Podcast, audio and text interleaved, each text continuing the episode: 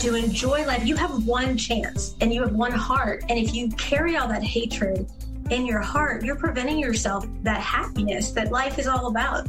You should just enjoy life, enjoy what life has to offer. And for me personally, there is nothing better in life than the laughter of a child, than to be able to pay it forward and help somebody in need, to watch them find that inner spirit and inner life again.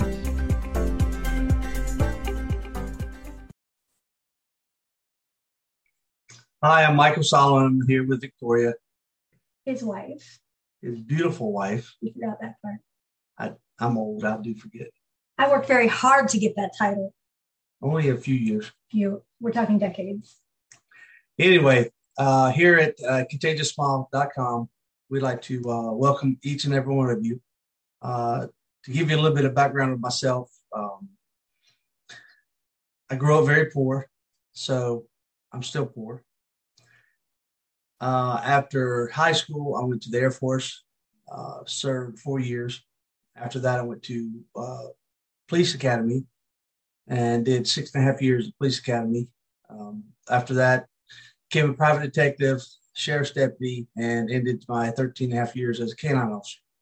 Uh, during that time, I'd seen quite a few domestic violence cases and uh, never understood the mentality um, behind the scenes.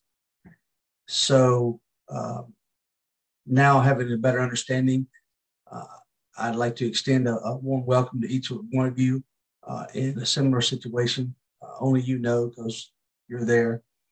Um, and reach out to us here at contagioussmile.com and uh, check out what we have to offer as far as the, the classes, the groups, activities. Um, other people are where you at and have been where you at. So um, reach out to us anytime. Uh, I'm, I'm, glad I met my wife during my 13 and a half years. I wish I had married her back then when I first met her. But uh, everything happens for a reason. Y'all just remember that everything. We may not know what the reason is, but there's a reason. And you went through part of my journey with me, and you should explain that. I'll, I'll let you tell that story. That's your story. No, thank you very much. No, no, no. This was my one true love, the love of my life, and anyone in my life knew him by his nickname. That is our little thing. and anyone I ever dated hated him because of who he was and the legacy of which I explained him as. And it didn't work. He crushed me, devastated me, broke my heart, shattered my dreams. And I was lost.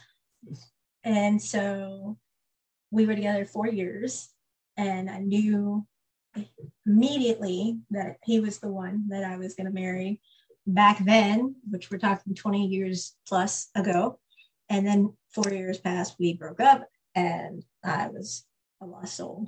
And I ended up doing something I've never in my life done. I rebounded and ended up marrying the biggest psychopath, sociopath, crazy, abusive POS, I think, ever.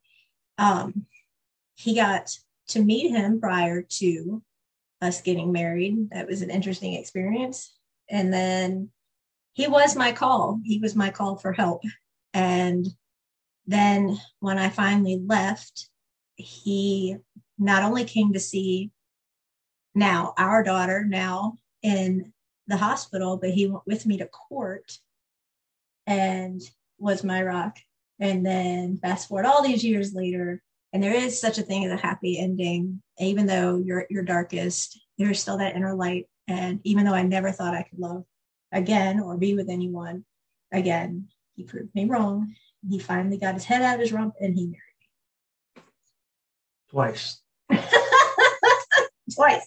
We have a very unusual relationship. We have never had a fight. We have never. In 20 years, 20 plus years.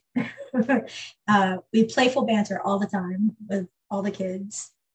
Uh, they have a field day with us because we have so much fun.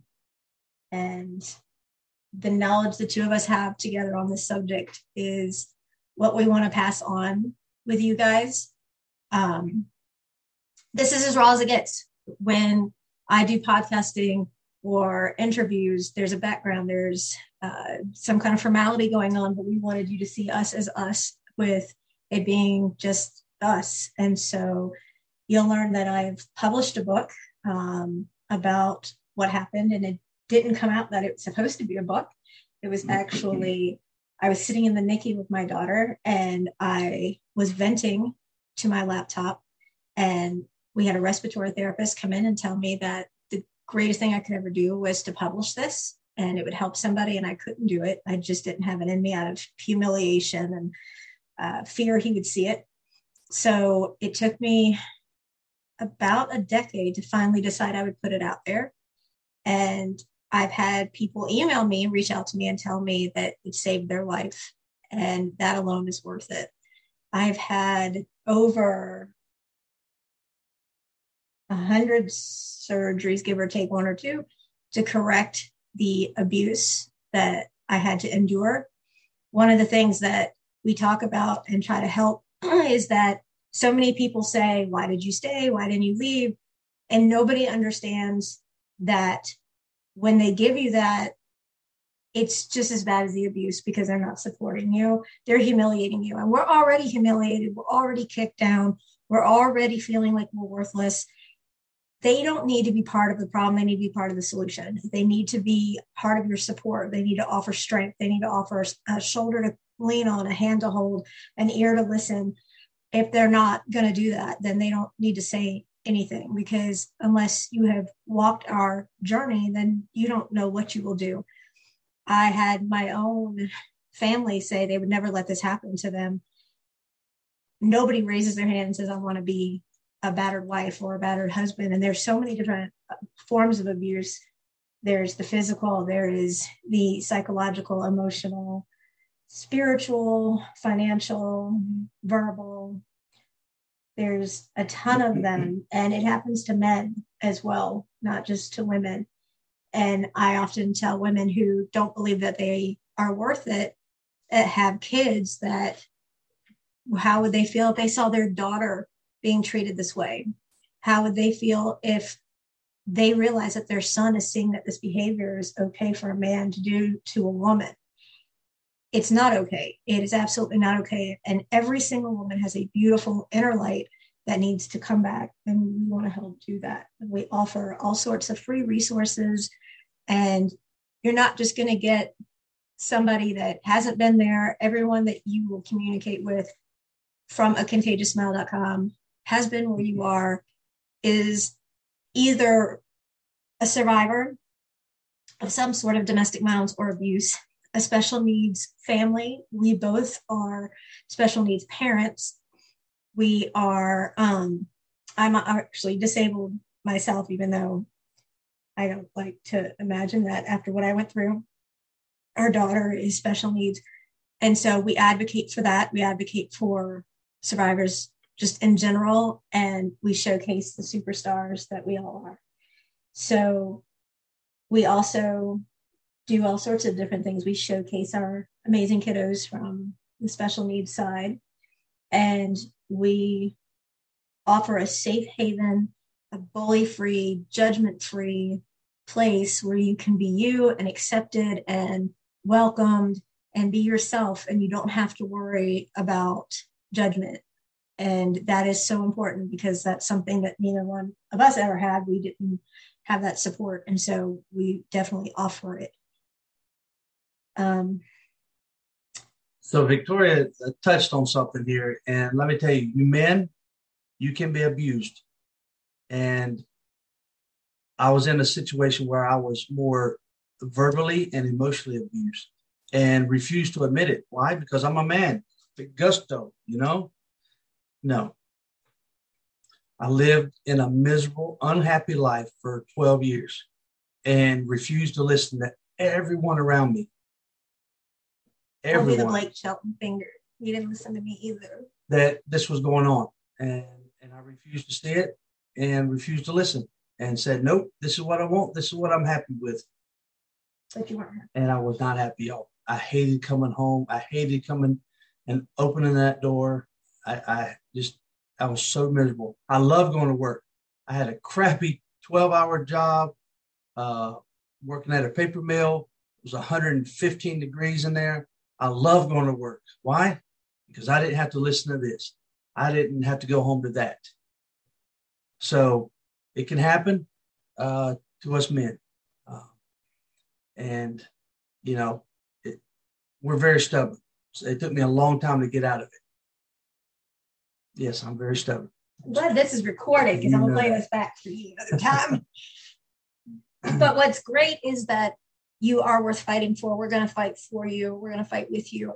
And when you do, you'll see that you are worth being loved and you are worthy of it. And, you know, he was my saving grace in court. He says that he's tried to block it out of his mind. But before I went in, I actually was a basket case and he took me to the side and he told me he was in uniform and my ex hated him with a nuclear capability. Like you just can't even fathom how much that my ex hated him.